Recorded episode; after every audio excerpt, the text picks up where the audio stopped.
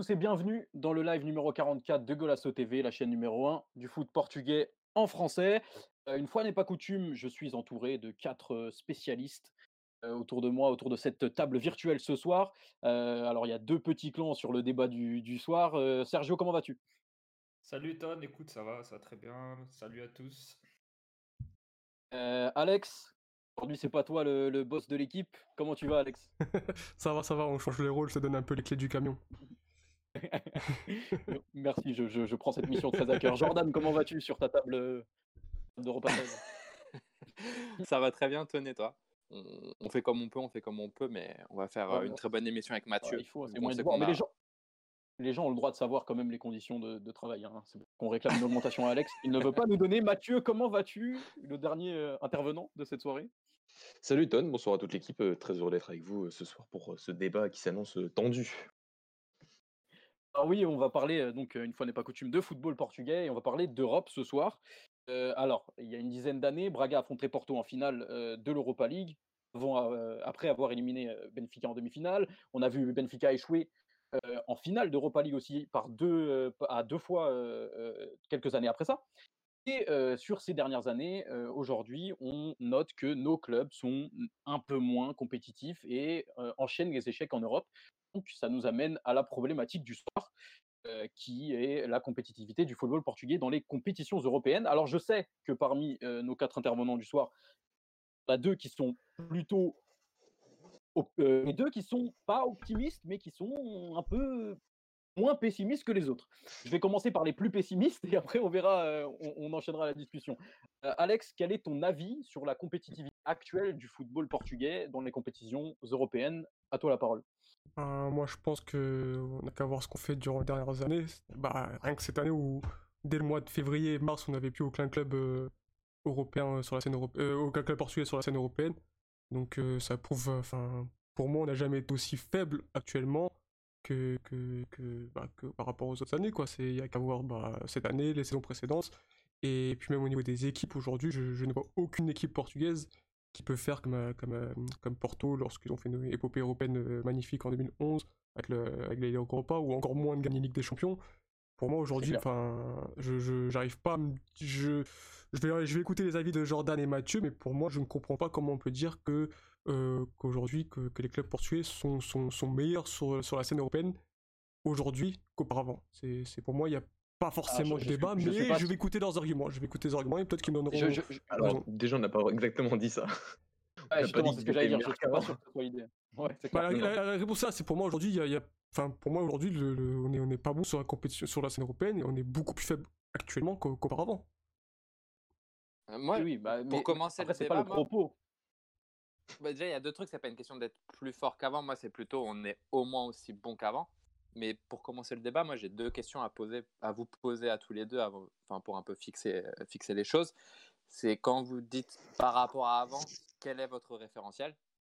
C'est-à-dire euh, le référentiel depuis 30 ans, ou est-ce que c'est juste les deux, des années 2010, ou est-ce que ça va plus loin?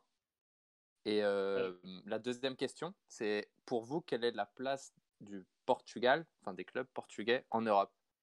C'est-à-dire, euh, est-ce que vous considérez que le Portugal est censé être le quatrième championnat européen, ou est-ce que vous considérez qu'il est censé être plus bas? Enfin, où est-ce que vous le situez en gros? Où est, enfin, pas où est-ce que vous le situez au niveau actuel, mais plutôt où est-ce qu'il devrait être selon vous?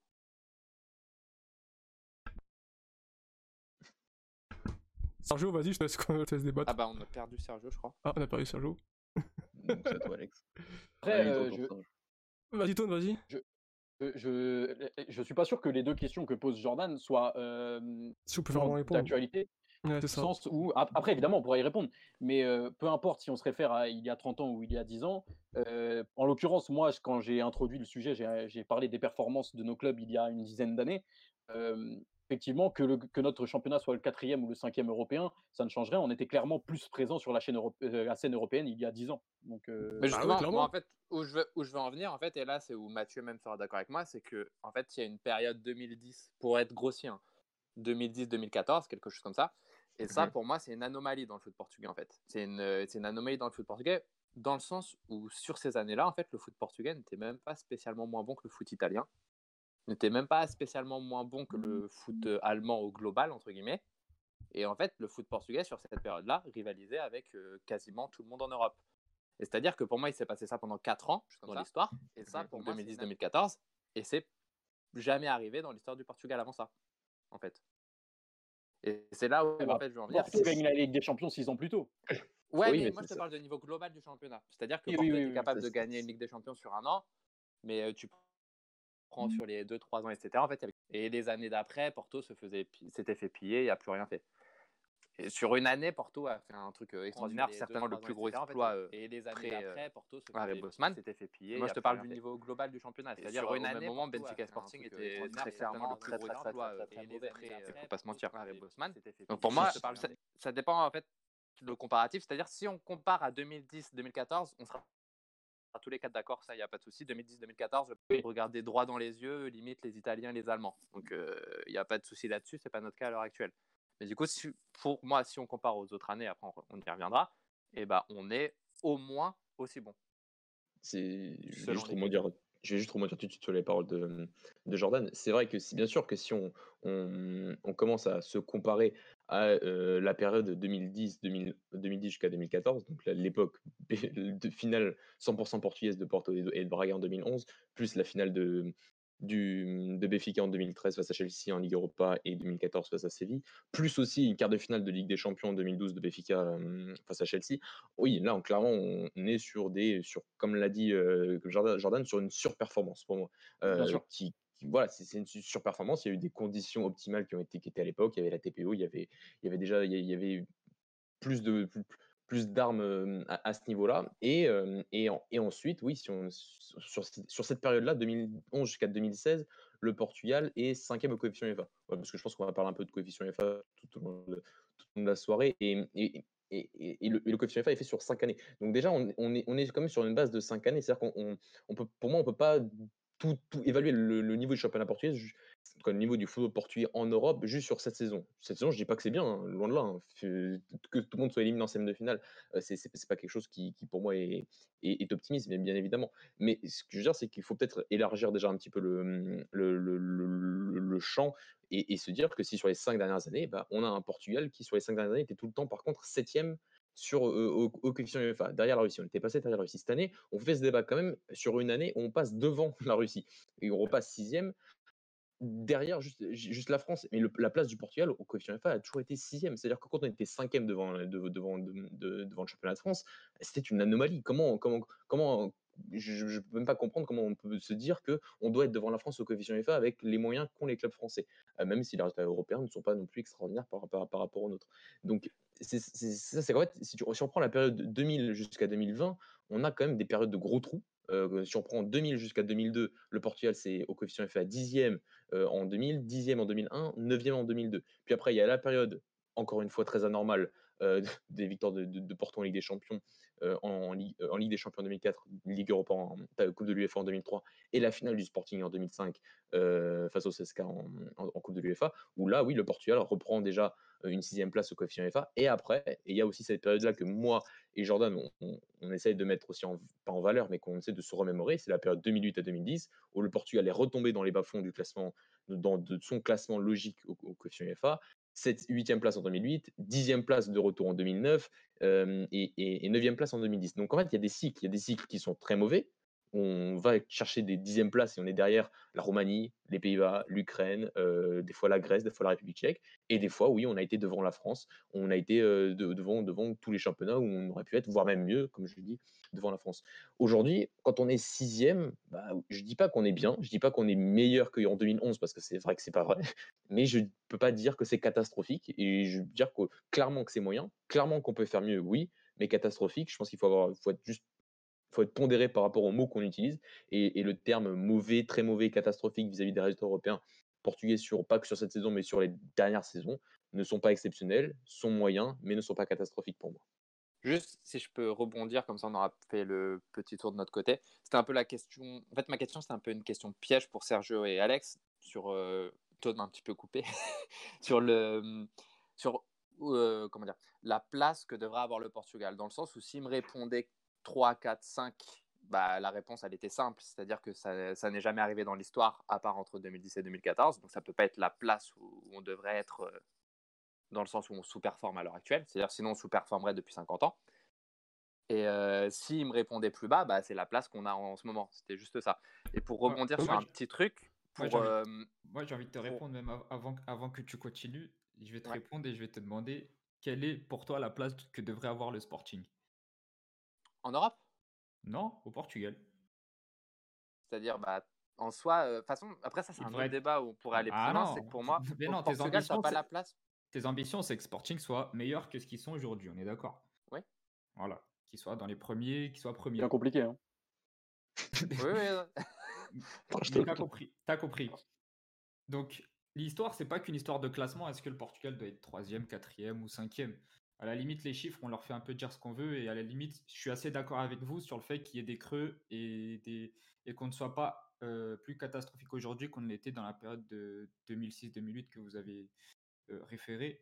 Mais euh, moi, ce que, quand tu me demandes quelle est la place que je veux que le championnat du Portugal ait, c'est pas la place qu'il a aujourd'hui. Non, non, attention, c'est pas la place que tu veux, c'est la place que tu estimes la place euh, logique où est-ce qu'il devrait être. Parce que sinon, tout le monde vise la première place, ça oui. Mais d'un point de vue objectif, c'est la norme que le Portugal soit derrière le, Big Four, plus soit derrière plus ou moins égalité, selon si on compte le PSG, etc., pour la France. Après, oui, ton objectif, c'est d'être devant la France, et c'est déjà arrivé par petits moments, etc.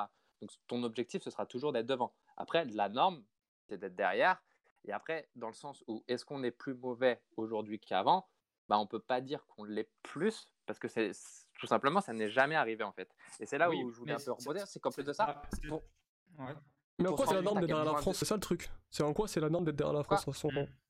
Bah, parce que tu as peut-être un club comme le PSG déjà qui rafle. T'as que eux, quoi. Euh, Limite. Oui, mais tu, Ouais. te Après, rends t'as quand même. T'as points- qui fout le boulot. tu te rends compte de combien de points le coef il rapporte au coef, Mais- co- mais coef UEFA le PSG Oublions le coef UEFA. Oublions le coef UEFA. Demain, euh, on a une confrontation d'un club portugais, quel qu'il soit, un des quatre, hein, n'importe, face à un club français. Il y a 4, 5 ans, 6 ans en arrière, j'avais, j'avais, enfin, j'avais aucune peur de- d'affronter un club français. Aujourd'hui, je te dis, 9 fois sur Ouais. 10, le club français il gagne Mais- face au club portugais. c'est comme on te dit, c'est au final 4-5 ans, ça remonte à la- à l'âge d'or. Et en fait, sur cette période-là, pour vous rendre compte en fait à quel point on était énorme, c'est que en 2010-2011, c'est pas on est dans le top, c'est on est le premier championnat au QF UEFA. C'est jamais arrivé qu'on soit dans le top 3. Là, on est le premier. On est devant l'Angleterre, on est devant l'Espagne. Genre c'est le 2010-2011, les gens ne se rendent pas compte à quel point c'est extraordinaire ce que le Portugal a fait en Europe. C'est pas pour comparer 2013, 2003, 2004, quand Porto gagne Ligue des Champions, on est 4 ou 5e au COF UEFA. Parce que le reste ne suit pas. Parce qu'il n'y a que Porto. Là, tu vois, on, si on prend on est le meilleur championnat d'Europe sur le COF UEFA. C'est vraiment quelque genre le top 3. Ça n'est après bon, peut-être faut vérifier, mais il me semble que le top 3 n'est jamais, c'était jamais arrivé. À vérifier, mais il me semble, si j'ai pas de bêtises, le top 3 n'était jamais arrivé. Ce qui est logique parce que l'Espagne et l'Angleterre et l'Italie prennent tout. Après, selon les années, l'Allemagne prend l'Italie, etc. Mais là, c'est un top 1 qu'on a fait. C'est vraiment, on était le meilleur championnat d'Europe sur une saison. Et après, les autres saisons, on était généralement dans le top 5 minimum. Et euh, des fois devant l'Italie, mais tu avais les Pays-Bas qui faisaient une bonne saison en même temps, etc. Pendant 4 ans. Moi, j'ai pas, pas de mal à accepter votre argument comme quoi euh, l'exceptionnalité du de la période 2010-2015, j'ai pas de mal à l'accepter. Mais si, ça, si, si ce n'était pas une période de 4 ou 5 ans, quoi. Et Bah, c'est, Et- En vrai, c'est surtout 2-3 ans. Et après, 2014, on le met dedans, mais 2014, c'est, c'est déjà sur la baisse, si je dis pas de bêtises. Ouais, tu commences fait, à baisser le un top- petit peu. ouais. Le top, c'est euh, l'année de Village Boss, parce que Village Boss, honnêtement, bah, c'est un peu du foot fiction, mais pour moi, Village Boss a une équipe pour euh, tout simplement viser le dernier carré en Ligue des Champions. Pour moi. En tout cas, je sais pas si c'est moi qui exagère, mais pour moi, Village Boss, s'il était en Ligue des Champions, il visait le dernier carré. C'est la saison que Village Boss fait, elle est, si tu prends euh, ce qui est en commun, c'est-à-dire la Liga NOS, elle est mille fois plus impressionnante que la saison de Mourinho euh, en 2004 en Liga NOS. hein. La saison de Village Boas en, en Liga NOS, c'est du jamais vu, honnêtement. De- depuis que je suis né, ça n'a jamais été vu. Et en plus de ça, en, en Europa League, il mettait 4-0 à tout le monde pour simplifier la chose. Sauf à Braga en, en finale. Donc pour moi, ce Vill- Bon, bah, après, c'est du foot fiction, on l'a jamais vu en Ligue des Champions, mais en tout cas, on avait un Village Boas qui avait une équipe incroyable. Et derrière, on a Benfica qui a eu une très très bonne équipe à chaque fois avec les finales d'Europa League.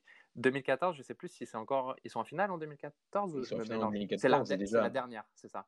Voilà. Yes, 2000 2014. 2000 2015, tu as la quart de finale de Porto en, en Ligue des Champions face au Bayern. 2016, la celle de, C'est ça. celle de Benfica. Et ensuite, t'as- t'as- tu commences à avoir une baisse et, et ça rem- et offi- officiellement, c'est à remonter cette année puisqu'on est, on a dépassé la Russie. Ça. Et Sergio, pour te répondre, quand tu disais avoir peur des Français, donc, je suis d'accord, il y a 4-5 ans, on n'avait pas peur des Français. Enfin, 4-5 ans, maintenant, le temps passe vite. Mais même des 5-6 Russes, hein, ou des Ukrainiens. hein. Ou des Russes. Mais est-ce que tu te souviens à la période entre 2005 et 2010 Tu vas me dire, entre 2005 et 2010, on n'avait pas peur de tout le monde Pour moi, euh, tu... en fait, pour moi, on a une vision un peu faussée dans le sens où on se dit Ah, le Benfica de Micoli, il avait fait un quart de Ligue des Champions. Ça me manque quand même les quarts de Ligue des Champions, même si Rui Vitória en a fait un, mais bref. Mais en tout cas, par exemple, le, le- et contre un grand Barcelone d'ailleurs, où Benfica avait Mm. vraiment fait chier Barcelone. Il y avait pas mal de quarts de Ligue des Champions. Mais en fait, il suffit de revoir les toujours, équipes. hein. Il y en a toujours, peut-être un peu moins, mais même pas tant que ça en fait, au final, parce que quand même, Bah, Conceição le fait. hein. Faut pas se mentir. Gesualdo le fait aussi. C'est ça. Mais du coup, il y avait pas mal de quarts de Ligue des Champions. Et par exemple, je vois beaucoup de Benfica. J'étais nostal- nostalgique, entre guillemets, de- du Benfica de Micoli qui, qui faisait chier le Barça en quart de finale. Mais vous vous souvenez des équipes qui allaient en quart de finale de Ligue des Champions à l'époque? Non, mais Ouais, tu peux pas. Il y avait- tu peux il y a- dire ça non plus. Bah, Il y avait le PSG. Non, mais les- Non, tu peux pas dire ça non plus. Le Real Madrid, quand il fait un de ses titres euh, récemment, il joue Wolfsburg, il joue, euh, il joue pas, il joue pas non plus les monstres de l'Europe. Ouais, Et, et tu peux pas dire que que, je le titre non, non, c'est pas ça. Moi, c'était pas dans ce sens-là. C'était dans les autres championnats. C'est-à-dire que les Hollandais envoyaient tout le temps. Le PSV faisait beaucoup de quarts de. Il en a fait deux, je crois, de quarts de Ligue des Champions. Le Celtic ou Glasgow, je sais plus lequel, les, les Écossais ont envoyé du monde en quart de Ligue des Champions. Le Dynamo Kiev font un quart de Ligue des Champions aussi, si je dis pas de conneries. A confirmé Mathieu. Après, c'est sûr que c'était un format plus hétérogène. C'est ça. En, gros, moi, ce que je veux dire, c'est qu'en fait, tous les. En fait, c'est simple. Tu regardes les années 2000, tous les championnats euh, périphériques, entre guillemets, envoyaient de temps en temps quelqu'un en quart de Ligue des Champions. Tout le monde. Tu, tu pouvais voir un club de n'importe quel pays en quart de Ligue des Champions. Tu regardes les quarts de Ligue des Champions maintenant, c'est simple. C'est le top 5, parce que t'as... maintenant, tu as le PSG qui, qui est quand même assez souvent en quart de finale. Et tu as d'ailleurs Monaco qu'on a fait un au passage. C'est le top 5. Et de temps en temps, tu as un Portugais. Euh, je sais même pas si le Zénith en a fait un récemment, tu vois. je sais même pas si le un... Zénith en jamais vois, fait. Toujours huitième de finale. Voilà. Il n'y a aucun club en fait, qui c'est l'a ça. fait. C'est ça. Plus personne ne va en quart de Ligue des Champions. Plus personne. C'est en fait c'est trusté aux quatrième place parce que maintenant les quatrièmes allemands vont en Ligue des Champions, les quatrièmes anglais vont en Ligue des. Champions, voire les cinquièmes des Ouais, c'est pas ça la question. C'est est-ce que c'est normal de. Bah, au- Au-delà de cette année où bon, bah, c'est catastrophique du coup parce qu'on n'a plus aucun club portugais dès les 16e de finale, on se fait tous éliminer. Mais que au cours de ces 2-3 dernières années, voire un peu plus, qu'on ait qu'à chaque fois qu'un club portugais, euh, par exemple en Ligue des Champions, en 8 voire quart de finale. Bah déjà Porto a fait des bons parcours Oui, voilà, il y a, il y a en que, Ligue des Champions déjà. que en ce moment. Porto n'est- pas trop critiquable. Voilà, Déjà sur, sur le point, il y a. Porto qui n'est pas trop critiquable. Mais après, en fait, au final, c'est pas loin de ce qu'on faisait avant. En fait, quand, en fait, pour moi, en fait, si tu prends le référentiel des autres pays, en fait, quand tu compares aux autres pays sur cette période-là, c'est-à-dire que tu avais plein de saisons, la Roumanie, la. Roumanie finissait devant nous, les Pays-Bas finissaient devant nous, euh, l'Écosse finissait beaucoup devant nous, l'Ukraine finissait devant nous, la Belgique Ouais, finissait devant nous. tu, tu- enfin, tu parles d'une époque où on ne peut pas contextualiser non plus. C'est une époque euh, où on n'a pas forcément les souvenirs de se dire euh, la Roumanie. Enfin, aujourd'hui, tu dis la Roumanie euh, ou l'Écosse, les équipes qui jouent actuellement en Europe de, de ces championnats-là, elles n'ont pas vraiment de, de valeur, on va dire. Mais est-ce que dans le contexte de l'époque, euh, comme on avait le Deportivo La Corogne, par exemple, ce genre d'équipe qui était très forte, et aujourd'hui. euh, Ah non, moi, moi c'est pas, c'est pas du tout dévalorisant envers les équipes de Roumanie, etc. En fait, moi, ce que Mm. je te dis, c'est que sur cette période-là, quand tu nous comparais aux autres pays, en fait, on n'était pas du tout euh, figé 5e, 6e, en fait. On était aux alentours de la 7-8 et on se bataillait avec tout le monde, en fait. C'est-à-dire que le championnat du Portugal, à l'époque, n'était pas un championnat plus fiable, ou très peu plus fiable, que le championnat ukrainien ou que le championnat euh, turc. Le, pareil, le Fenerbahçe a fait un quart de Ligue des Champions d'ailleurs. On n'était pas plus, fiable que ces championnats en fait. C'était pas défini que le Portugal soit le 5-6e championnat d'Europe. Alors que là, c'est défini que ça le soit justement. Et même sur les saisons où on est mauvais, on reste le 5-6e championnat d'Europe. Si on regarde le QF sur n'importe quelle année, tu verras, il y a des années, euh, je vais prendre au hasard, mais il y a des années, on finit 10e, 11e du QF. Donc c'était vrai. Ça, pour le coup, c'était des saisons catastrophiques. C'est-à-dire, il y avait 9 pays devant nous en Europe, 10 pays devant nous en Europe qui faisaient une meilleure saison. Cette année, quel Alors- pays fait une meilleure saison que nous? Ah, Alors, Alors, on n'a pas les chiffres, hein, parce qu'on n'est on n'est pas allé jusque-là dans le travail de, de recherche et de Cette- préparation. cette- juste Mais- cette, cette saison, il n'y a que le- les 5 les cinq, les cinq qui sont devant nous. hein.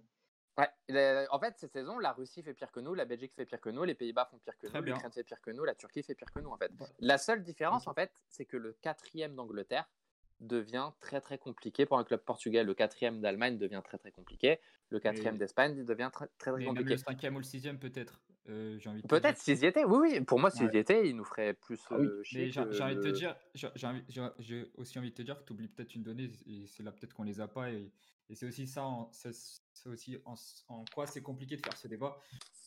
C'est que depuis ces années-là, depuis les années 2000, euh, je pense que notre championnat en termes de d'argent et d'économie, etc., euh, est quand même devant ces championnats-là. Donc tu parles. Ah bah de justement, en fait, pas tant que ça. Pas tant que ça, en vrai. C'est justement là où je voulais rebondir, c'est qu'en fait, on, en fait, on s'estime à une place logique d'être 5 ou 6e, mais il faut pas oublier que notre championnat aurait pu couler comme le championnat de Turquie, en fait. C'est comme le championnat d'Écosse, en fait. l'Ukraine est en train de le faire un petit En fait, peu. comme- c'est ça. En fait, nous, notre championnat, techniquement, en fait, on s'estime à une place euh, très très logique d'être sixième, mais en fait, notre économie n'est pas devant l'économie de tous ces pays-là. Et en fait, c'est là où on a eu peut-être en fait le- la période d'âge d'or justement nous a permis de pas sombrer, parce que si on avait sombré mais en même je- temps que à ce moment-là, Je, crois- je crois que vous prenez les chiffres et vous les lisez d'une manière, enfin, vous les interprétez d'une manière. C'est forcément si tu prends euh, euh, les, champi- le- les chiffres du championnat euh, du Portugal, forcément, il est tellement, la médiane est tellement, il y a des extrêmes tellement éloignés que forcément, euh, si tu prends les trois premiers, les trois derniers, ça te donne une médiane euh, faible, on va dire. moi je parle même pas de médiane mais moyenne, je non, parle non, de. mais dans ce cas-là, donne-moi un club hors du top 4, du top 5, euh, des championnats top 5, Ouais. euh, qui fait le, le volume de chiffre d'affaires que Porto et Benfica font, par exemple. Euh, bah, faudrait vérifier, mais pour moi, Ah, je, voilà. suis quasiment, je, suis- je suis quasiment persuadé que les gros clubs turcs ont un meilleur pouvoir financier que les clubs portugais. Quasiment persuadé. Faudrait vérifier, je peux pas l'affirmer, mais pour moi, les Turcs ont un meilleur pouvoir financier, les Russes ont un meilleur pouvoir financier aussi. Ah, mais ils sont trustés. Les, les Hollandais ne sont pas loin de notre pouvoir financier. Faudrait comparer, mais le, ce qui rentre à l'Ajax, ce qui rentre à l'Ajax, au PSV, etc., c'est pas Mm. loin de ce qui rentre au Portugal. En fait, on- le, le pouvoir financier du Portugal moyen est très très bas. En fait, si tu prends le pouvoir financier du Portugal moyen, comme tu dis, il serait beaucoup plus bas que ces pays, largement. Il serait au ça. niveau d'un d'un Danemark ou je ne sais pas où, c'est sûr. Mais quand tu prends le niveau financier, le pouvoir financier des trois gros plus Braga, il est pas, enfin, faudrait vérifier, mais il n'est pas au-dessus de, de nos sous-concurrents, c'est-à-dire Russie, Turquie, euh, etc., etc. Les, tu regardes les masses salariales en Turquie, c'est plus haut que les masses salariales au, au Portugal. hein. Après là, euh, bon, il ne faut pas prendre peut-être en compte la dernière avant-dernière euh, année parce que ça a un peu l'air, ça a un peu l'air de partir euh, dans tous les sens en Turquie. Il y a pas mal de problèmes. Mais sur toute cette période-là, les Turcs, tu le voyais bien, ils payaient des salaires qui étaient impayables euh, au Portugal. D'ailleurs, tu le vois, les gros joueurs pré-retraités en Turquie, ils n'allaient pas au Portugal. C'était impossible pour nous de les attirer.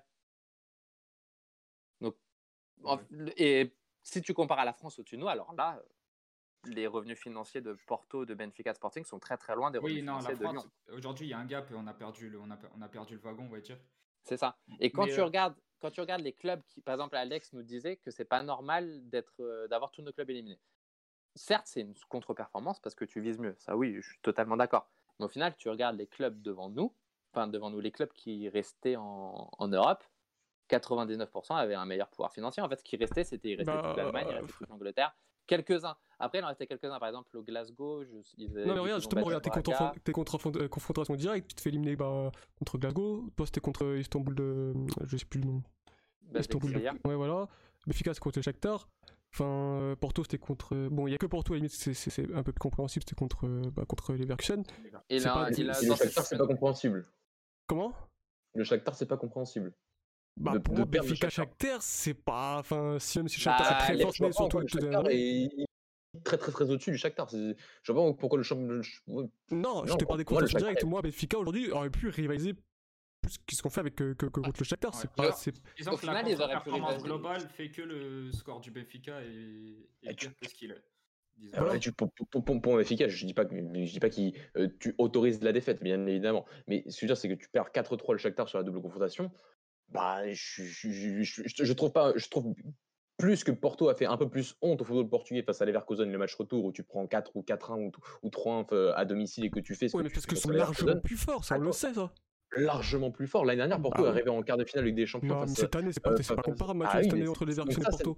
Donc ça, c'est un autre débat aussi, c'est de se dire comment Porto est arrivé d'un quart de Oui, finale ça, avec des débat. champions l'année Oui. dernière à, à perdre en scène de finale aussi honteusement face à Leverkusen. Leverkusen, quatrième de, de Bundesliga, face au, face au pas face au champion titre, mais face au vice-champion chez nous. Donc je suis d'accord que Leverkusen est plus fort. Je suis d'accord, mais là, je suis entièrement d'accord. Il y a juste le visage que tu montres.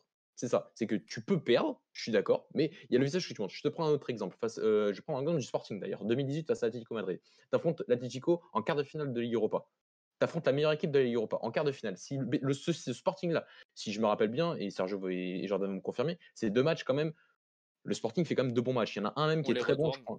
Voilà. On- attends, en, vrai, en vrai, pour résumer, Oh. c'est l'aller, on perd 2-0 parce que deux boulettes de Coates. Mais C'est tellement, tellement sévère. Et le retour, on pousse, on pousse, on met le 1-0, si je dis pas de conneries. On pousse, on pousse, on met jamais le 2-0. voilà, c'est Et au final, je sais même pas si c'est égalise, mais je crois pas. Je crois qu'on le gagne d'ailleurs 1-0 au final. Ouais, je- je- Mais après, je- en fin de match, Griezmann euh, a des, loupe des immanquables, etc. Quand, quand c'est dans les dix dernières minutes, quand on pousse tellement, quand il n'y a plus de défense. Quoi. Mais Voilà. dans, dans, dans la double confrontation, on est devant. Après, être devant, ça sert à rien, mais oui, on est devant sur la double. Voilà, c'est- là où je veux en venir. C'est que par exemple, face au- sur, sur ce match-là, tu perds Atlético Madrid. Tu aurais affronté cette année-là, tu aurais affronté Salzbourg, tu aurais même affronté l'OM, tu aurais pu passer devant. Tu aurais pu gagner, tu aurais même pu aller peut-être en, finale si tu affrontes par Arsenal en demi-finale. Tu aurais pu faire quelque chose. Tout dépend aussi de l'adversaire que tu affrontes. Mais il y a aussi le visage que tu montres. Ce- cette année-là, le Sporting a fait, honneur au football portugais face lors de cette confrontation face à Atlético Madrid, même en, étant, même en se faisant éliminer en quart de finale. Porto face à Leverkusen, tu peux perdre en semi-finale face à une équipe qui est largement plus forte que toi cette saison. Il y a le visage que tu montres au Dragon chez toi. Il y a aussi ce fait de aussi prendre l'advers- l'adversaire que tu affrontes et à quel tour tu l'affrontes. Parce que, parce que par exemple, si Benfica avait affronté, je sais pas moi, Chelsea l'année dernière en quart de finale et pas Francfort, là on aurait pu se dire, bon, si tu perds en quart de finale face à, face à Chelsea, tant que, t'es- tant que tu fais bonne figure, ça passe. Mais face à Francfort, vu la philosophie du match, vu ce que tu avais fait au match aller, là tu peux te dire que tu peux être déçu et que tu aurais pu, que tu aurais dû mieux faire. Pour moi, il y a aussi ce, ce- le, bah, le classement que tu avais fait, Sergio, sur, sur, sur, sur les différentes. euh, si, si ça avait été bien, pas bien, euh, à quel Mm. niveau euh, les clubs portugais arrivaient en fonction des compétitions européennes. Oui, mais si- il y a aussi ce, fa- ce fameux, ce fameux adversaire. Et quand tu affrontes des adversaires des quatre grands championnats, notamment à Leverkusen comme face à Porto, un Shakhtar Donetsk qui pour moi est une équipe qui est tout au même niveau que Benfica, voire même meilleure. Pour moi, il n'y a pas de honte à perdre ces équipes-là. Par contre, oui, je suis d'accord que Braga aurait largement pu mieux faire face, à, face aux Glazer Rangers et que le Sporting aurait dû mieux faire face- vis-à-vis de la Oui. du match à Istanbul. Et dans ta phrase, justement, pour moi, il, y a- il est là aussi le problème. C'est pour toi, c'est normal que le Shakhtar soit une, une meilleure équipe et que tu puisses admettre que le Shakhtar soit une meilleure équipe que Benfica. Je peux l'admettre que sur cette saison, ce soit une meilleure équipe, euh, que ce soit une équipe qui travaille mieux sur ces dernières saisons. Ils sont premiers, euh, ils sont, ils sont, ils sont, ils sont premiers championnat ukrainien qui est septième au coefficient UEFA. Nous, on est sixième au coefficient UEFA. En quoi le gap il est immense? En quoi le gap il doit être monstrueux? Et Ça, le Shakhtar on qui. dit- on- C'est une équipe qui travaille super bien et qui prend tous les clubs, qui, qui- qui, limite prend tous nos cerveaux. Je vois pas en quoi ça serait honteux, vraiment. hein. Et en plus de ça, le Shakhtar, euh, on va revenir dessus, mais le Shakhtar a toujours eu une très bonne puissance financière. Et il ne faut pas oublier qu'il y a 5 ans, les Brésiliens, ils partaient au Shakhtar, ils partaient pas chez nous. Le- C'était le Shakhtar qui attirait les Brésiliens. Ils avaient plus de puissance financière et de puissance euh, comment dire, euh, sportive, etc. pour attirer les Brésiliens. C'est-à-dire que nous, on pouvait plus recruter Donc là-bas. vous confirmez Voilà. qu'on devient la plus pourquoi- coalition et que ça devient Ah normal de perdre contre ce genre exactement. d'équipe. Ah, c'est pas, Ah, le débat. Pourquoi ambition? En fait, on Il- perdait déjà contre elle il y a 10 ans, il y a 15 ans en fait. C'est ça qui me Non, mais tu, vas me sortir sur la même période, forcément. Non, mais en fait, on peut faire quand tu veux, Sergio. On peut faire les années 90. Tu vas me dire, Benfica mais- fait une finale de Ligue des Champions, etc. Mais tout le monde en faisait. C'est Et on c'est sûr que perdait si tu, me même- compares, si tu me compares une mauvaise période que tu choisis de 5 ans et que tu la compares une que tu choisis de, de 5 ans, forcément tu vas Bah. trouver des différences monstrueuses. Mais Non, non, prends- Sergio, moi je te, je te compare à l'histoire. du Portugal. Non, tu peux pas. Déjà, ça c'est impossible. Tu- Non, mais n'importe quoi, pas. tu peux prendre n'importe quelle période du Portugal. Il n'y a jamais eu une période dans l'histoire du Portugal, à part cette petite âge J'ac- doré, où on J'accepte retournait tout uniquement, le monde. j'accepte uniquement qu'on remonte jusqu'aux années 2000 parce que même en termes d'économie, socialement, etc., le Portugal avant ça, c'était c'était très très très en retard. Donc Oui, mais c'est pour, ça, pour voilà. ça que moi je prends les années, je prends en gros, je prends de 2000 à Maintenant- 2010, c'est le plus simple. Maintenant tu, prends, C'est maintenant, tu prends le cheminement et la chronologie historique. Donc, on arrive dans les- dans l'âge d'or, que vous appelez l'âge d'or. Après, bien sûr, déjà avoir gagné une, une Ligue des Champions, une Europa League, avoir fait une finale avec Sporting. Et je vous rappelle aussi que Boavista avait fait une demi-finale. de Demi-finale. Coupe UEFA. Oui, mais- Ouais. Oui. tout le monde, tout le monde en faisait en fait. Tout le monde en faisait. Mais non, Tu regardes, Tu. Tu Le regardes le- fait une finale de Ligue Europa face, face, à- face à Porto. Donc... tout, tout le monde faisait en fait des finales, euh, Mais des Jordi, finales comme des si- demi. mais Jordi, c'est- dans ce cas-là, c'est comme si je te dis la, demi, la finale de Braga, bah tout le Ah, monde en faisait. Bah, tout le Ah, monde en faisait. Tout, tout le monde le Voilà. faisait, mais elle était anormale en tout cas. Ouais, Je mais suis non, désolé, elle était anormale. T'élimines ton Liverpool, t'élimines tout le monde. euh, oui, elle était Oui, mais- anormale. et c'est une mais- performance. C'est Non, une mais la performance. finale- Oui, c'est une surperformance. Voilà. C'est une le- super performance. Ce qui est, Oui, ce qui est si- très très s'il fort. n'y dans- avait que Braga, c'était une super forme, une surperformance. Mais sur moi Braga. aujourd'hui, c'est moi, je ne vois Ouais. plus aucun club portugais capable de faire ça. C'est ça qui, c'est ça la de, problématique. de- de gagner la Ligue Europa? Ouais, de faire Oui. une telle performance. Après, après, après, dire qu'un club après, est pas tous en Oui. même temps, s'il vous plaît. Est-ce, est-ce que c'est pas aussi le fait que euh, le Portugal euh, soit maintenant, on peut le reconnaître, est moins bon vraiment que les autres championnats, alors qu'avant on pouvait quand même rivaliser et peut-être que je sais pas, c'est peut-être économique comme vous dites ou c'est, peut-être le moment de le reconnaître. Si les, nos petits clubs, même si c'est un peu péjoratif, Clairement. Je veux bien, je Bah, bien moi- parce que c'était là où je voulais en venir. C'est que si tu prends la chronologie historique, donc on a eu l'âge d'or euh, des années 2010-2014, et en fait, cet âge d'or aurait dû nous permettre de passer un gap et de s'asseoir sur une place euh, en Europe qui puisse nous permettre de titiller bien plus ce que ce qu'on fait aujourd'hui les cadors européens. Aujourd'hui, on sait qu'il y a une Super Ligue européenne qui se profile et que euh, y a une première division européenne, mais aujourd'hui, on est plus proche, selon moi, de lutter et de regarder vers le bas euh, que de essayer de titiller là-haut, parce que je pense qu'on a, on a loupé le wagon. Et là, là où je vous rejoins, c'est que maintenant, ça va être difficile et que ce qu'on fait, ça va devenir normal. Mais accepter que ce soit normal après un âge d'or qui aurait dû nous permettre d'être meilleur aujourd'hui, ça, j'ai du mal à l'accepter. Bah, pour moi, on peut titiller le plus haut sur euh, une saison, sur deux saisons, comme par exemple l'Ajax a l'année dernière. titillé, a titillé tout le monde l'année dernière, mais ils vont pas les retitiller très longtemps. D'ailleurs, on a vu cette saison, c'est une belle équipe, mais bon, ça n'a pas marché. Porto, au final, ce qui s'est passé en 2003-2004 aussi, c'est qu'ils ont eu une génération énorme avec euh, Deco, etc., un coach énorme, bim, sur une année, ils explosent tout.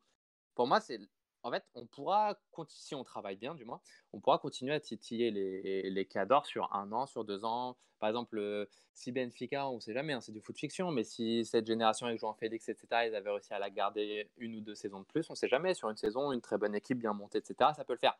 Par contre, pour moi, ça paraît inconcevable de titiller les Espagnols sur le long terme, en fait. C'est, pour moi, c'est juste impossible, tellement le gap financier est énorme. Pareil, on va dire des Anglais, le dernier d'Angleterre touche 200 millions, Porto euh, touche euh, 45, 50, je sais pas, quelque chose du genre en droit TV. Il touche 4 fois plus le dernier. Donc rien que ça déjà. Ça, même les Français gagnent énormément plus, et tout le monde d'ailleurs, donc il y a un nivellement vers le haut au passage. Donc pour moi, on ne pourra jamais les, les titiller à long terme, c'est-à-dire euh, rester le quatrième championnat européen devant eux, etc. Par contre, sur une saison, je suis d'accord avec vous, on est, on est censé monter des projets qui puissent viser une, euh, un dernier carré sur une très très belle saison, etc. Ou une, euh, une avec victoire d'Europa League. J'ai du mal avec Après- cet argument parce que ce que tu appelles une belle épopée d'une saison, nous on l'a fait pendant 4 années d'affilée. Tu comprends? Oui, mais Sergio, mais c'est ce que je veux te dire, c'est que je, reviens sur les propos de Jordan. Si tu te replaces en, juste en 2009, où on est dixième au classement UEFA, on ressort de, des, épopées de Porto et, du Sporting en, en compétition européenne. Donc si on se remet 10 ans en arrière, on aurait clairement pu avoir le même débat en se disant Ah, mais regardez où on est aujourd'hui, il n'y a plus aucun club qui peut gagner Ligue Europa. En 2009, pourtant, deux ans après, on arrive à la gagner. Ce que je veux dire, c'est qu'il y, y a- des cycles, il y a des cycles où ça va moins bien, il y a des cycles où ça va, où ça va mieux. Et comme je le répète, en 2015, il y a, 2000 pardon, 2016, tu as la fin de la TPO, tu as quelque chose qui change quand même dans les modèles économiques des clubs portugais et qu'il faut qu'ils se réinventent. Ça fait, ça fait 4 ans aujourd'hui. Est-ce que c'est une période suffisante pour réinventer ton modèle Béfica a commencé avec la formation, d'autres clubs ont commencé avec la formation, d'autres clubs, notamment Porto le Sporting, ont un peu plus de mal avec cette révolution. C'est- aussi une sorte de cycle. Et, et, et, que, à, la sortie des victoires de Porto et, et de la finale du, du Sporting, on descend très très très très bas dans le classement FA. Pas comme maintenant. Et là même, on a une remontée. Donc, nous, on dit pas que c'est que, que, que, c'est que c'est bien, hein. Lo- loin de là. hein. Quand on voit cette saison, quand on voit certaines saisons, quand on voit les, les parcours de, de, qui a été cinq fois champion en titre sur les six dernières saisons et qui n'a fait qu'une seule quart de finale de Ligue Europa et qui, dans cette période-là, n'a fait que il y, a- la finale de Ligue Europa, mais dans cette période-là, il y a quand même eu des pe- contre-performances, des contre-performances européennes assez clinquantes. On peut aussi se- se dire que tu es sur un, sur, sur, sur un cycle moyen et que tu vas remonter ta pente. Après, oui, il faudra voir les projets. Moi, ce qui est un truc qui, me- bouleverse souvent, c'est le niveau du championnat. Pour moi, le niveau du championnat, si tu prends tout le championnat, hein, de la première à la 16e place, euh, 16e à une époque et 18e aujourd'hui, pour moi, le, niveau de trois quarts du championnat, c'est le même qu'il y a 10 ans. C'est le même qu'il y a 10 ans. Pour moi, tu te retrouvais toujours avec des équipes comme Aroca qui pouvaient aller en Ligue Europa une année, ou jouer les tours préliminaires et l'année d'après descendre et être en troisième division aujourd'hui. Chabs Pas qui, fait, qui, qui fait six- qui fait- qui fait sixième euh, il, y a deux, il, y a, il y a- il y a deux ans, se retrouve en deuxième division cette année. Ça, tu as toujours eu. Il y a toujours, toujours, toujours eu. Cette année, quand on me dit que le championnat portugais, il est pas bon, quand je vois le niveau du Vitória, quand je vois le niveau du Famalicão, quand je vois le niveau de Rio Ave, quand je vois le niveau de Gil Vicente, quand je vois le niveau de Moreirense, et je, je, je, je mets le niveau, de, le, le niveau de Braga depuis janvier, pour moi, je suis désolé, on est sur un des championnats peut-être sur les places européennes les plus compétitives sur ces dernières saisons. Alors qu'il y a des saisons, on a eu des Fériens huitièmes et des, des- des- vraiment des saisons vraiment où on, on voyait rien à part quand on était matrixé par le, par, par le podium et au Portugal, on est matrixé par le podium. Donc, vas-y Jordan, mais Juste un petit truc, c'est, ça me fait penser à ça, c'est que pour se rendre compte à quel point de cette petite période-là extraordinaire, c'est-à-dire qu'on a quand même deux très gros clubs, Porto Benfica, un Braga qui est dans le meilleur moment, presque, si, meilleur moment de son histoire, et un. Sporting qui n'est pas, enfin, qui n'est pas bon honnêtement, mais qui quand même, par exemple, fait une demi de- d'Europa League contre l'Athletic Bilbao. Est-ce que vous avez souvenir de moments dans l'histoire du foot portugais où ne serait-ce que trois équipes sont fortes en même temps? C'est-à-dire qu'on a que- trois gros. On a trois gros au Portugal, ils n'ont jamais été bons en même temps. Mais vraiment, on peut faire l'historique de toute l'histoire du championnat du Portugal. Mais Ils n'ont jamais été bons en même temps. les- Je demande pas ce qu'ils soient bons les quatre en même temps. hein. Mais je demande Moins que de lorsque, au moins deux. au- Mais- au, moins, au, moins que, au moins que lorsque l'on on joue ces compétitions européennes, on n'ait pas l'impression que c'est perdu d'avance. Et, Bah, enfin, Sergio, là-dessus- ouais, c'est ça en fait, ce que, ce que, excuse-moi de te couper, mais c'est, c'est en fait ce qu'on, ce qu'on voit au cours de ces dernières années, et surtout depuis 4-5 ans, c'est que j'ai l'impression que les, que les clubs portugais aujourd'hui mettent toutes leurs priorités, mettent toutes leurs forces pour, le ch- pour gagner le championnat ou pour arriver au moins dans, dans le, po- sur le podium, tu vois. Aujourd'hui, Bah, on, a un- on clairement mis de côté la Coupe d'Europe pour le championnat. Ce qui fait qu'aujourd'hui, bah, en Coupe d'Europe, on, on- on devient ridicule et que bah, on, on- on la joue carrément bah, pas plus, plus moins à fond qu'au- qu'auparavant, car on met tout. euh, on- on- aujourd'hui, un, un Sporting, un BFK à, à Mm. Porto préfère être champion que peut-être faire un gros parcours en, en Coupe d'Europe. Et c'est ce à quoi j'ai transition parce pensé. que c'est un problème. Euh, Excuse-moi, euh. Parce que, en fait, c'est c'est un problème justement au Portugal, c'est que les trois gros ont misé tout leur budget depuis 4-5 ans sur la Ligue des Champions. C'est-à-dire que tout leur budget était fait en fonction de la Ligue des Champions. Sauf qu'on sait que c'est qu'il n'y a pas trois places en Ligue des Champions au Portugal. C'est-à-dire qu'en fait, il y avait la place que pour deux gros clubs qui pouvaient avoir ces budgets annuels au Portugal. Et on savait d'avance, en fait, c'est vraiment, on le savait d'avance, qu'un des trois gros allait couler. Parce que tout simplement, il n'y avait pas l'argent pour les trois, euh, enfin pour que les trois fonctionnent de cette façon-là. Et ce qui s'est passé, c'est que du coup, bah forcément, ils ont tout mis sur le championnat au passage, et que au passage, Sporting, en plus de ça, c'est une des une des raisons pour lesquelles euh, on y est, on est aussi dans cette situation-là. C'est-à-dire que c'est même pas pour le championnat qu'on se battait au Portugal, enfin pour le championnat, pour le titre de champion. On se battait autant pour le titre de champion que pour la deuxième place. Champion. Bah, surtout, La bah, troisième surtout place. toi, Jordan, à une époque où le Sporting avec euh, Georges Jesus, où clairement il assumait que, que pour lui la priorité c'était d'être champion plutôt que. que je me Bah, rappelle qu'il mettait après, des équipes en, en Ligue des Champions. C'était, historiquement, il y avait un besoin que le Sporting ça, soit champion. C'est hein, ça, c'est ça, c'est ça. Sporting, c'est très particulier parce que Sporting n'est pas champion depuis 16 ans. Donc, euh, Sporting, il n'y a rien qui remplacera un titre de championnat tellement le titre de champion est, est important. C'est, ça, c'est un cas très très particulier sur les quatre au passage.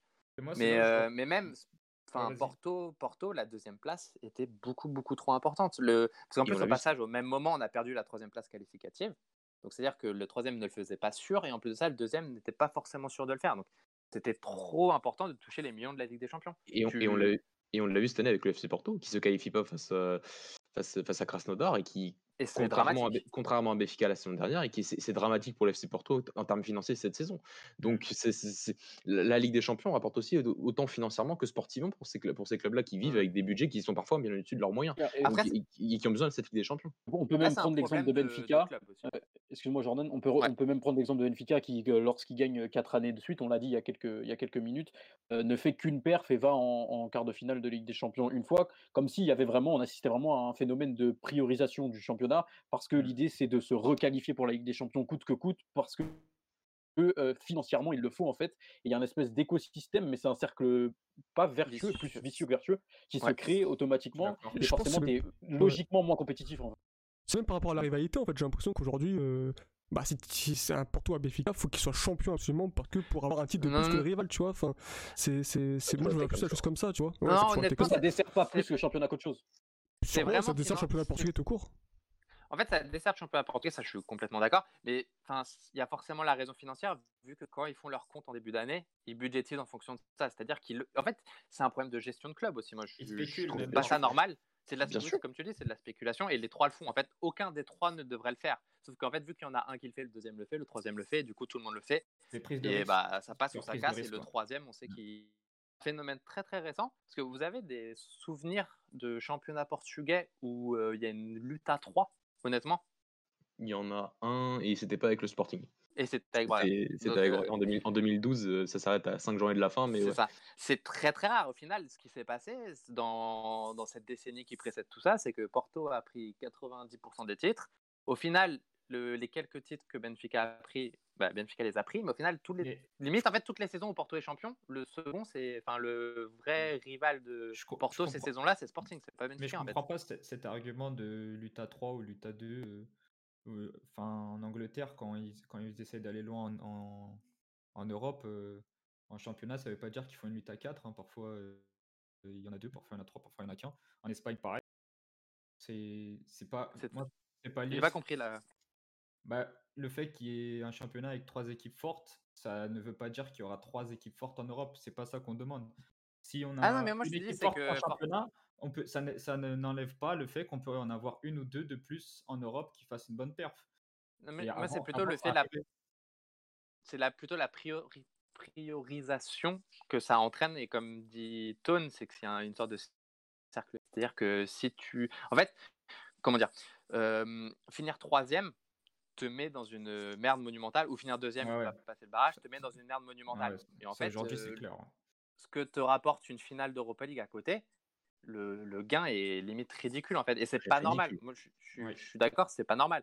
Normalement, on ne devrait pas fonctionner comme ça. Mais pourtant, c'est une réalité. Les trois budgétés en fonction de la Ligue des Champions.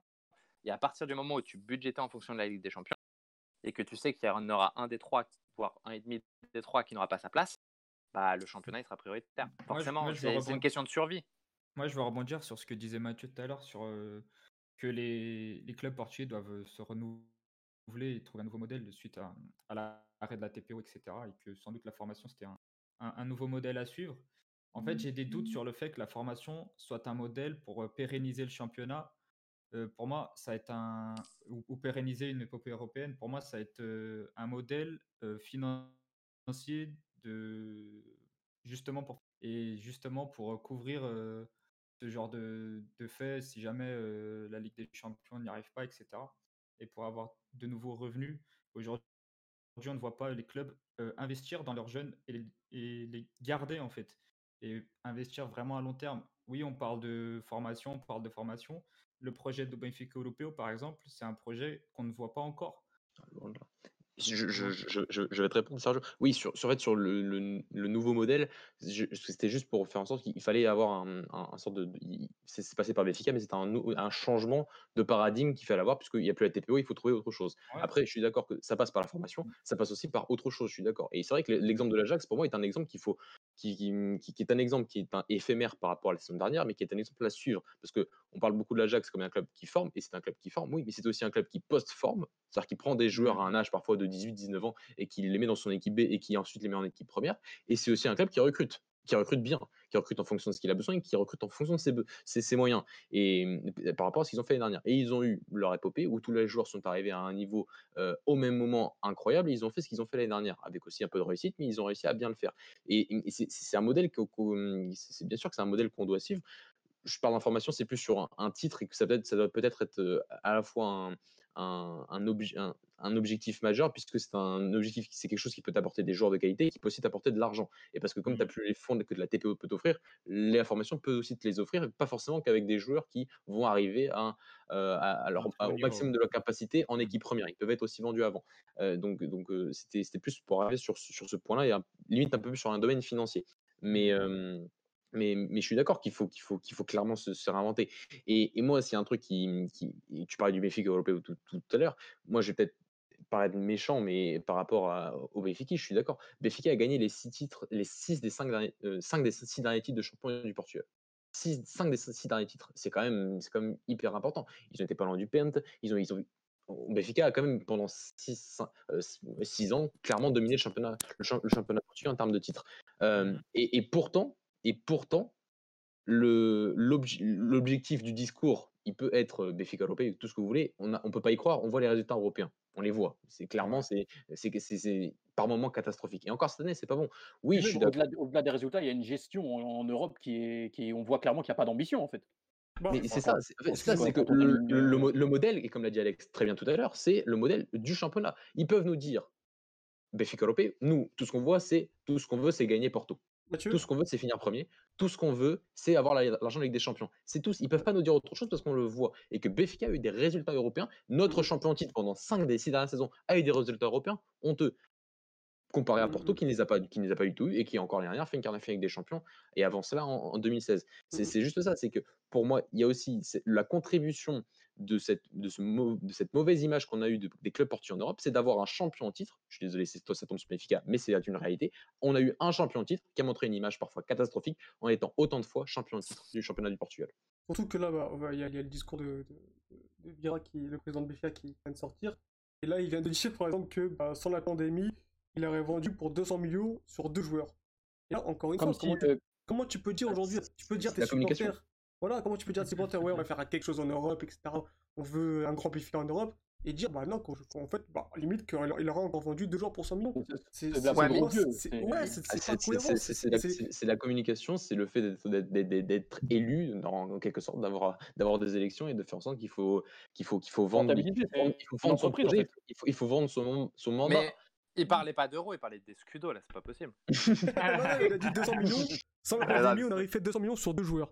Et, Bah, après, derrière, il va te dire comme joueurs. quoi il veut un projet, comme quoi il veut Benfica en Europe, mais tu peux pas Ouais, avoir un projet d'aller loin en. Europe si tu vends tous tes joueurs en- contradictoire, chaque hein. été. Enfin, deux joueurs sur. Ah, Non, Deux joueurs importants sur chaque clubs les été, plus riches d'Europe un jour. hein. Mais pas les meilleurs. Non, en, en vrai, c'est de la, c'est de la com. euh, ça marche bien sur le, le supporter moyen qui aime bien entendre ce genre de choses-là et qui c'est pour les votes, etc. On très bien. D'ailleurs, c'est quand les élections de Benfica Si j'ai pas de conneries, c'est dans un an? Pas te- c'est dans deux, non? Ouais, Je te dis peut-être une bêtise. Il y j'ai a pas- déjà des candidats deux ans. Dans deux c'est c'est une campagne, plus.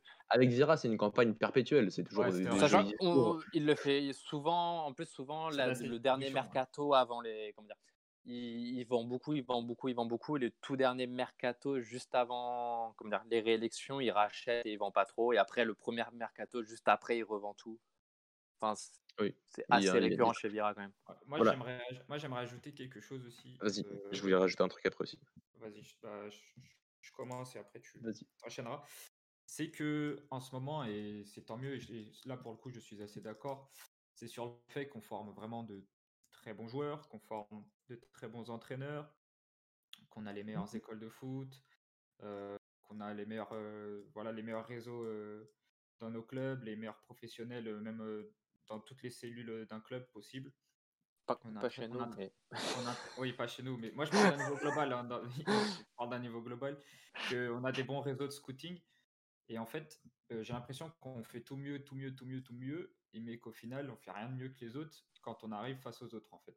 Et c'est aussi ça qui est frustrant. Je- Et je sais pas, j'aimerais savoir votre avis là-dessus, par exemple. Alors moi, par rapport aux entraîneurs déjà, tu dis qu'on forme les meilleurs entraîneurs, je suis d'accord, qu'on a des, meilleurs entraîneurs, des très très bons entraîneurs, et ça c'est Ouais, quand indéniable. dis voilà. meilleur, voilà, c'est. Voilà. Non, non, mais pas forcément, oui, les, les- les meilleurs de tous, non, bien, c'est ça. On, Mm. forme, on forme des très bons entraîneurs, c'est indéniable, ça, je pense qu'on peut, Mm. on peut, pas, on peut pas le renier. Mais où est-ce qu'ils sont? Ils sont Ouais. pas au Portugal. C'est ça le truc, c'est que moi, quand je vois un, un, un Luis Castro aujourd'hui qui passe du Vitor euh, directement au Shakhtar, je me dis, mais il est, il est passé où son passage dans un des trois grands il, voilà, Porto l'a laissé partir. Le, le truc aussi, c'est à l'époque, dans cette fameuse période dorée, euh, donc 2010, euh, 2010 jusqu'à 2014, euh, qui on a à la tête des grands clubs? On a donc Villas-Boas, qui démontre encore qu'il est toujours un, aussi bon entraîneur et un excellent, un excellentissime entraîneur, qui était à Porto. Moi, je parle aussi plus de Georges Jesus, parce qu'on peut tout dire sur Georges Jesus, de la personnalité, bien évidemment, et sur plein de choses, et sur son, fin de son passage au Sporting. Georges Jesus reste un entraîneur extraordinaire, extraordinaire extraordinaire sur ce qu'il a fait à Béfica et sur les résultats européens de Béfica. Demi-finale de Ligue sur, sur, en 4 ans, c'est demi-finale de Ligue Europa, quart de finale de Ligue des Champions, finale de Ligue Europa et une autre finale de Ligue Europa. Et, pour, et, et même sur le début de Sporting. Hein. Et même sur le début de Sporting, euh, ce qu'il fait au Bernabeu, etc. Voilà, Bernabeu, il y, a il y a les matchs à la Juventus. Il y a eu quand même des matchs incroyables de, de la part des équipes de Jesus aussi en Europe. Et ce que je veux dire, c'est que aujourd'hui, quand tu vois les entraîneurs, je dis pas qu'ils sont mauvais, je dis pas qu'ils sont mauvais, mais je dis juste qu'à la tête de Béfica, tu as un, un, jeune, un jeune, un, un, un, un garçon sans expérience qui, qui, passe de de, de, de l'équipe B directement à l'équipe première et qu'on a bien vu son manque d'expérience sur le début de saison. Et ça ne veut pas dire, et pour moi, je pense toujours que Bruno Lage est un très bon entraîneur et qu'il a tout pour devenir un très bon entraîneur par la suite, mais il n'est pas, comment dire, à son prime en étant à, à la tête du meilleur, d'un des top 2 du, du football portugais aujourd'hui. On a un Ruben Amorim du côté du Sporting qui a commencé sa carrière la semaine dernière et on a Sergio Conceição qui montre des bonnes choses et qui qui après bon c'est vrai que, après les contextes sont, sont, sont, aussi très très particuliers aujourd'hui et c'est vrai qu'on a quand même sur trois des deux clubs, on a un club qui ment sur son projet, mais qui a un projet quand même assez stable, si on peut dire ça, c'est Benfica. Et on a deux autres clubs qui n'ont pas de projet presque. Et qui sont bah, de locomotive. On en avait un qui avait un projet, mais qui l'a perdu. Oui, voilà. Oui, on va, dire ça comme ça. Donc, il y a aussi par rapport aux entraîneurs, c'est que parfois, je trouve qu'il y a aussi la plupart des très très très bons entraîneurs aujourd'hui au Portugal, parmi les meilleurs. Si on fait un classement des meilleurs, je ne suis pas sûr qu'ils soient au Portugal aujourd'hui. Alors qu'à l'époque, ils étaient, ils étaient encore entraîneurs des grands clubs au Portugal. D'accord. Ouais, clairement. Bah, pour moi, Village Boss, ça correspond. Enfin, ça démontre bien le truc, c'est qu'il a fait sa saison à l'Académica, il n'est pas parti au Shakhtar derrière, quoi. Non, pas, tout de suite. Il est parti, il est parti à Porto et il a tout explosé à Porto. Un Luis Castro, c'est vrai que c'est pas normal en soi qu'il n'ait pas fini dans un des trois gros euh, avant le Shakhtar. Enfin, pas normal. Euh, moi, je le comprends de son point de vue de partir au Shakhtar, c'est-à-dire que si on lui propose le Shakhtar, c'est une très bonne offre, etc. Après, ça reste des, coachs portugais qu'on a à la tête de nos clubs, qui aujourd'hui peut-être. Mais c'est pas les meilleurs. C'est ça. ça le truc. Ou pas encore, si on peut dire ou pas, ou pas encore, ouais. C'est-à-dire euh, Ruben Amorim, on peut pas, on peut rien affirmer dessus. Et l'âge, c'est sa deuxième saison de coach, quoi. Et moi, sur, sur, un des autres points qu'on avait cité tout à l'heure, euh, euh, qu'on avait cité hors émission avec, avec toi, Sergio, c'est par rapport à la phase de groupe. Et ça, c'est un truc qu'il faut, maintenant que je peux te le dire, c'est vraiment sur le fait que, limite, de, dévaloriser la phase de groupe. Et je, la, phase de groupe, déjà, c'est la phase de groupe qui t'apporte quasiment tous les points UEFA faut le dire. parce que là, tu es sûr de jouer. Tu as 5 clubs qui jouent 6 matchs, donc ça fait 30 matchs. Donc tu es sûr d'avoir tes 30 matchs européens comparé à la phase de groupe. Et c'est c'est ça.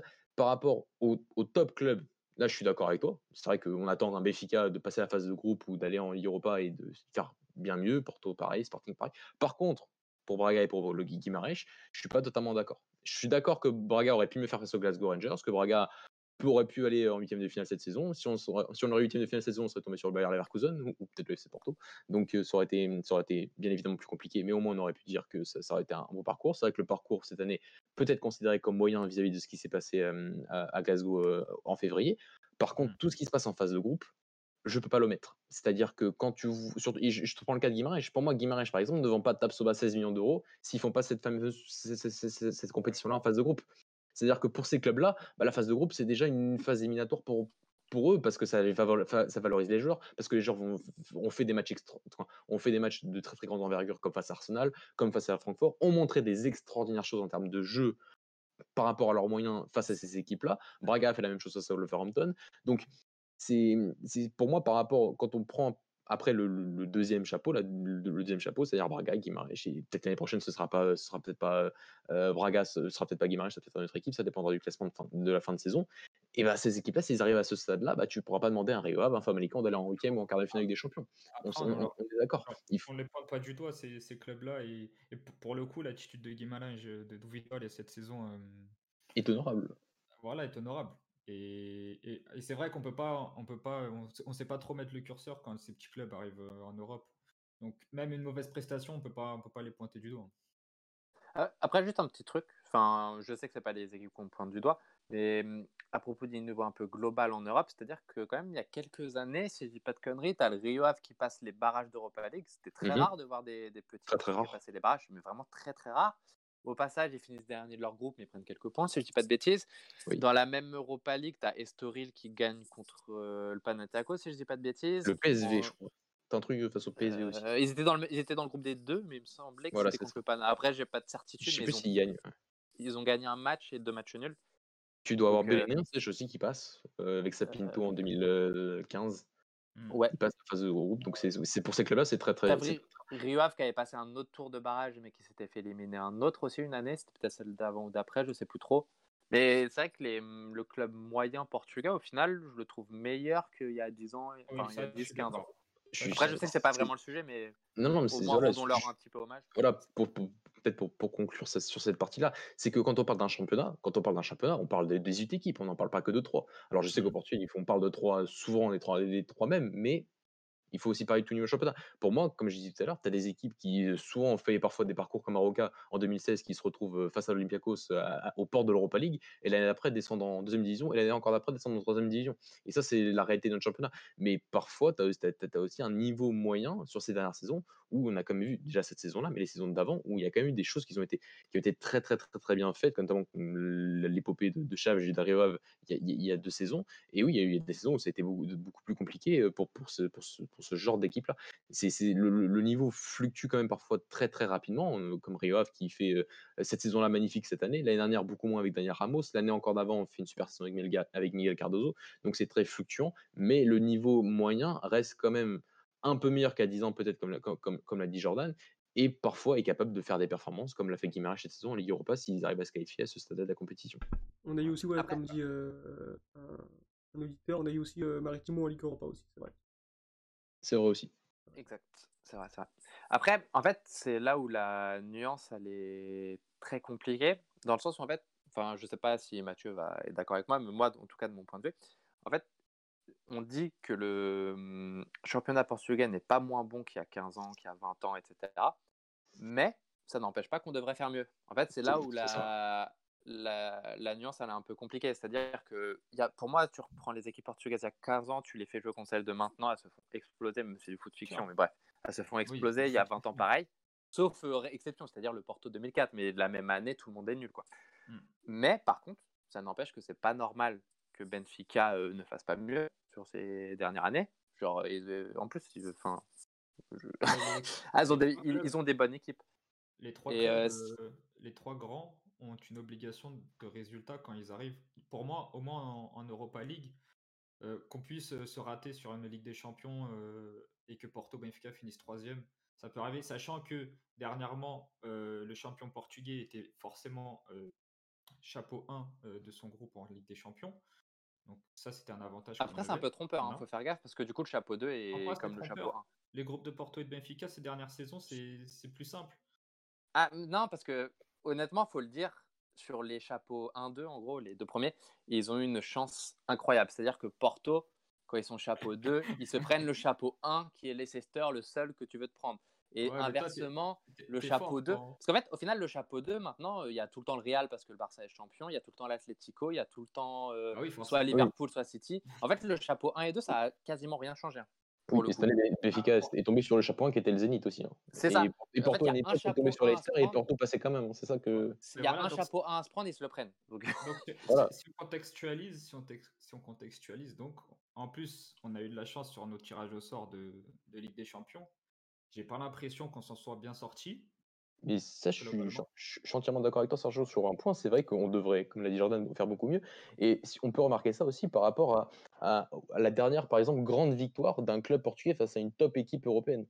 Et si vous m'en trouvez une dernière, euh, moi j'ai encore le J'avais compté Benfica. Parce qu'en fait, c'est ça aussi, c'est Il y a- que il y a eu peu de victoires, mais il y a eu peu de rencontres aussi. hein. bah, Parce que les quoi dernières Oui, rencontres de. Benfica, Bah, bah, la dernière eu- victoire, c'est l'Atlético. Il y a- Là, il y a Tico, il y a Dortmund en, Il y a avant. Dortmund, Il y a Dortmund Dortmund. euh, retour, mais tu prends 4-0 à euh, tu gagnes Dortmund à l'aller, mais tu Ouais, prends c'est 4-0 ça. au retour. Porto, ils Porto, euh, pas Bayern. tellement.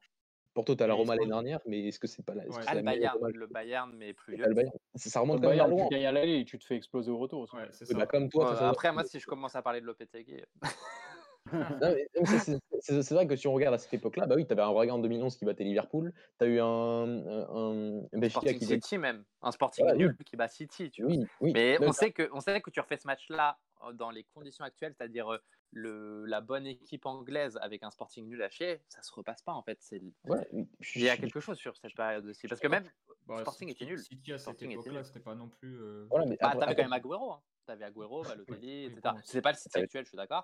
t'avais Valdon Silkel, hein, Ils avaient, au tour d'avant d'ailleurs, ils avaient mis 4-0 On sur avait 0 à. Porto.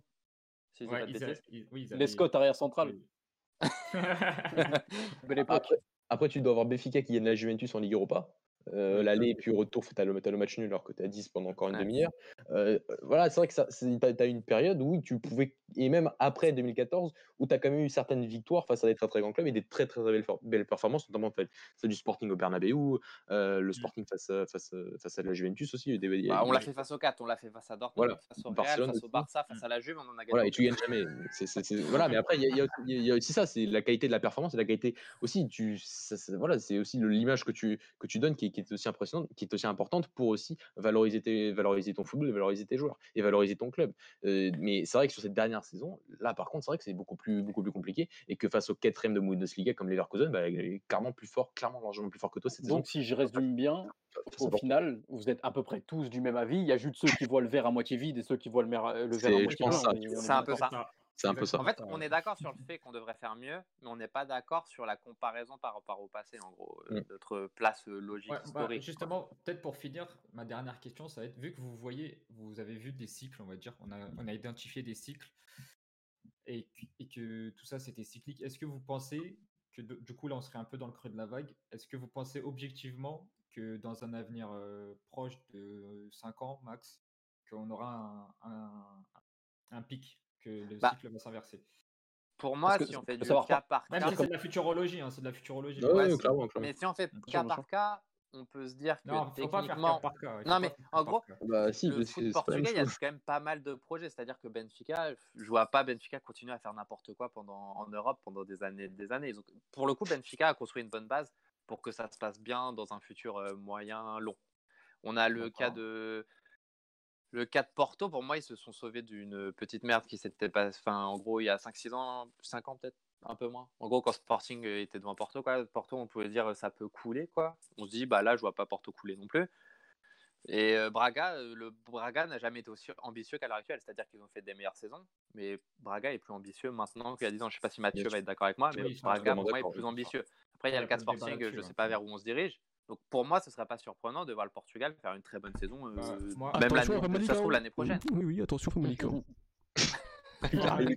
Maléco en D2 la saison prochaine, oui. Mais ce Non. serait pas étonnant de voir une saison euh, dans les prochaines années en tout cas. Parce que Mais par exemple, on moi, dit la je- même chose, mais Benfica s'est chié dessus, mais avec Benfica, avec l'effectif qu'ils avaient l'année dernière, ça m'aurait pas étonné de les voir gagner l'Europa League, tu vois. C'est quelque chose de possible. Mais ils ont fait de la merde.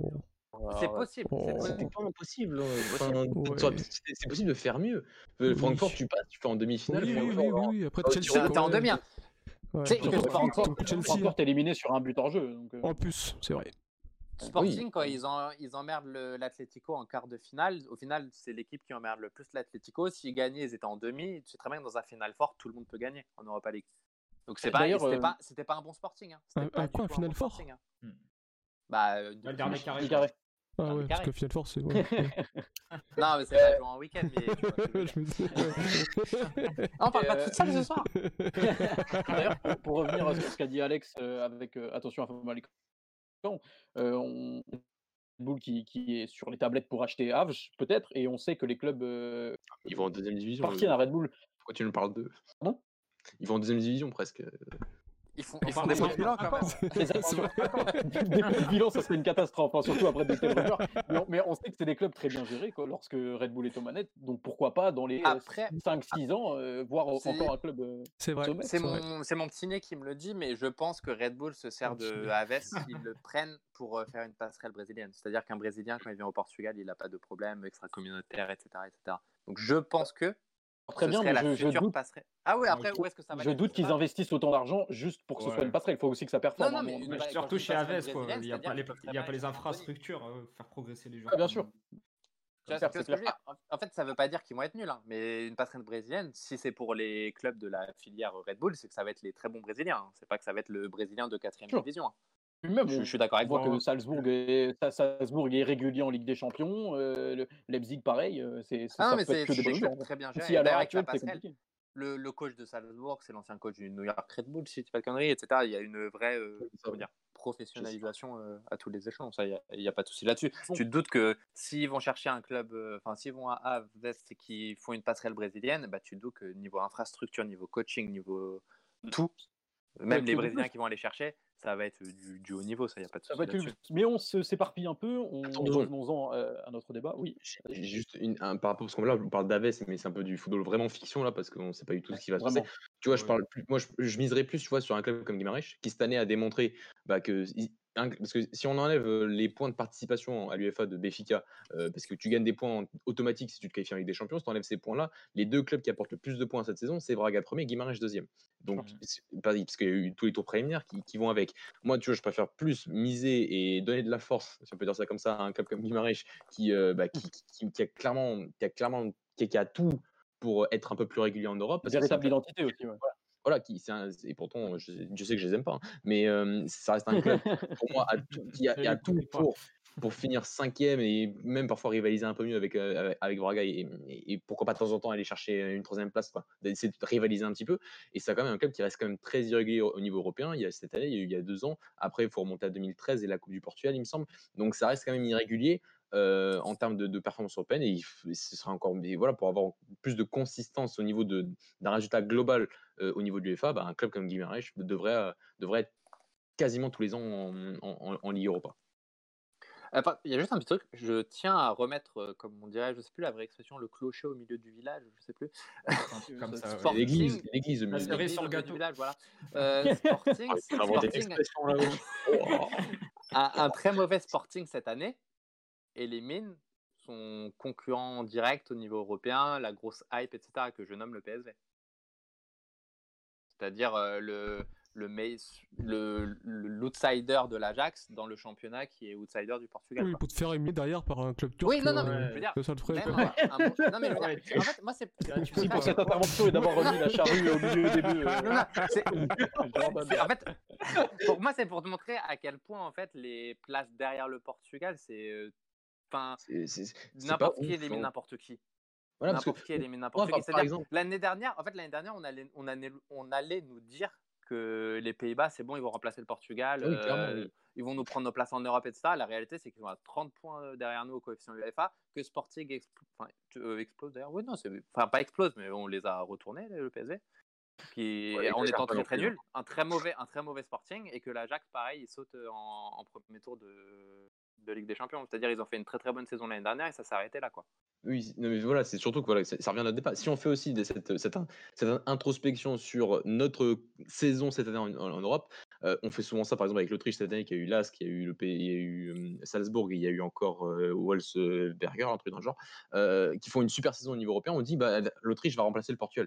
Si tu regardes les cinq dernières saisons, c'est pas top. Tu regardes tous les autres pays, c'est pas top. Donc on peut pas, non, voilà, il faut aussi élargir le, le- le- le- sa, vision et regardez, voilà, l'UEFA prend 5 saisons, 5 saisons c'est plutôt pas mal, bah, faisons 5 saisons pour tout le monde et on se remarquera qu'on est quand même bah, sixième aujourd'hui et c'est euh, c'est notre place, ça reste moyen, on peut faire mieux, voilà la conclusion. C'est voilà, c'est une belle euh, conclusion.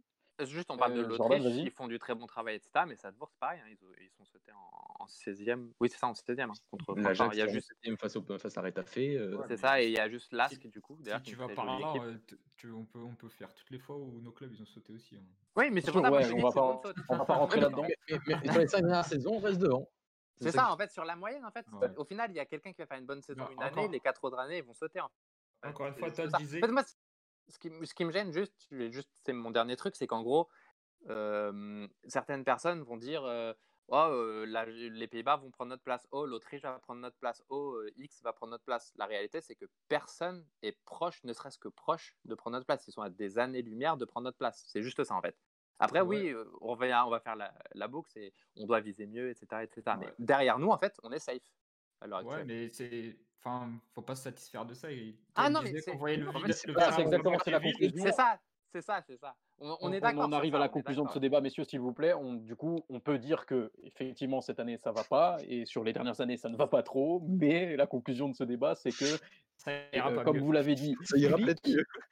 Et, et ça ira peut-être mieux. Donc, au final, on n'a aucune Les ils sont pas plus avancés depuis le début de l'émission. Exactement. Je te jure, ils ont perdu Désolé, une heure, au miskin. final, euh, non, Ils ont il y a perdu les, a les une heure, je et rigole. ceux qui le sont moins. et Il faut Et le pas, jour, on a fait euh, tableaux Excel et tout, et au final, on n'a pas avancé. quoi. Au final, la conclusion n'a rien changé, effectivement. Euh, messieurs, euh, merci pour ce débat. Juste un petit mot. On sait que la Liga NOS va reprendre dans 48 heures. Rapidement, un petit mot sur la reprise. Qu'est-ce qu'on attend? Qu'est-ce que qu'est-ce qu'on va regarder dans 48 heures? Qu'est-ce que... Je sais que Braga joue Ouais. vendredi, euh, Mathieu? Comment tu Euh, la sens en Braga joue vendredi, on va regarder ça en, en- en même temps que la finale de, de Claude the Goat euh, sur Colanta. mais voilà, On va juste euh, regarder Colanta. on espère un vendredi, extra- on espère un vendredi extraordinaire. Euh, donc voilà, du côté de Braga, Eh oui, euh, on affronte Santa Clara à la, à la Cidade do Football, donc le, le centre de- d'entraînement de, de, de la Fédération portugaise de football. Donc je sais même pas s'il y aura des gradins. Donc euh, voilà, c'est le, ça va être, pas, ça va être, voilà, ça va être le, le stade de Santa Clara et de, et de Belenenses, du Belenenses Stade. Il faut toujours. Oui, c'est- ouais. Du coup, un petit, un petit mot sur Sporting, vite fait, euh, messieurs? Braga qui visera bien Euh, évidemment la troisième place. Euh, bah nous, c'est à, Guim à Guimarães, jeudi, Ouais. si je dis pas de bêtises. Sergio, tu peux confirmer. Ouais, Ouais. c'est Tout ça. 3-0, C'est c'est sinon rien. Parce c'est un que peu la, la grosse rencontre de, de la journée. Avec je la rappelle première apparition de Jason Fernandez d'ailleurs. de Matheus Nunes, peut-être, de Joelson, Ouais. euh, ça m'étonnerait. Mais, mais je rappelle que du coup, le FC Ruben Amorim est toujours premier des Ganos. Du coup, euh, ça, ça vit toujours le titre. Un match, une victoire, c'est beau. Qui est cet homme? Je, je ne sais pas. Je ne- bah non, du coup, il y a le passage à, Braga aussi. Ouais, On vrai. prend le palmarès. hein. Première défaite. Messieurs. Non, mais en tout cas, on attend le championnat avec euh, impatience. C'est vrai qu'on de revoir du football, ça va nous faire quand même un peu de bien, surtout sur, euh, pour notre championnat. Bon, J'ai pas dit qu'on la verrait du football à Bundesliga depuis 15 Guimarães, jours. mais- euh. On n'a pas dit qu'on verrait du football, on a dit qu'on verrait la Ligue à Noche. Ouais. Je rigole. C'est autre chose. Je vous ai de les défendre depuis tout à l'heure. Et... Ah, messieurs, euh, cette émission touche à sa fin. Je vous remercie tous d'avoir été là euh, ce soir. C'était un débat assez animé. Euh, Je vous ai presque laissé la parole pendant la totalité du débat. Ouais, C'était très intéressant. J'espère que ça aura plu. euh, à... J'espère que ça aura plu à nos auditeurs. Et du coup, euh, on se retrouve euh, plus de contenu sur Golasso TV. N'hésitez pas à vous abonner, à mettre la cloche, à partager. Bisous à tous et très bonne soirée à tous. Restez connectés. ciao. ciao. Ciao.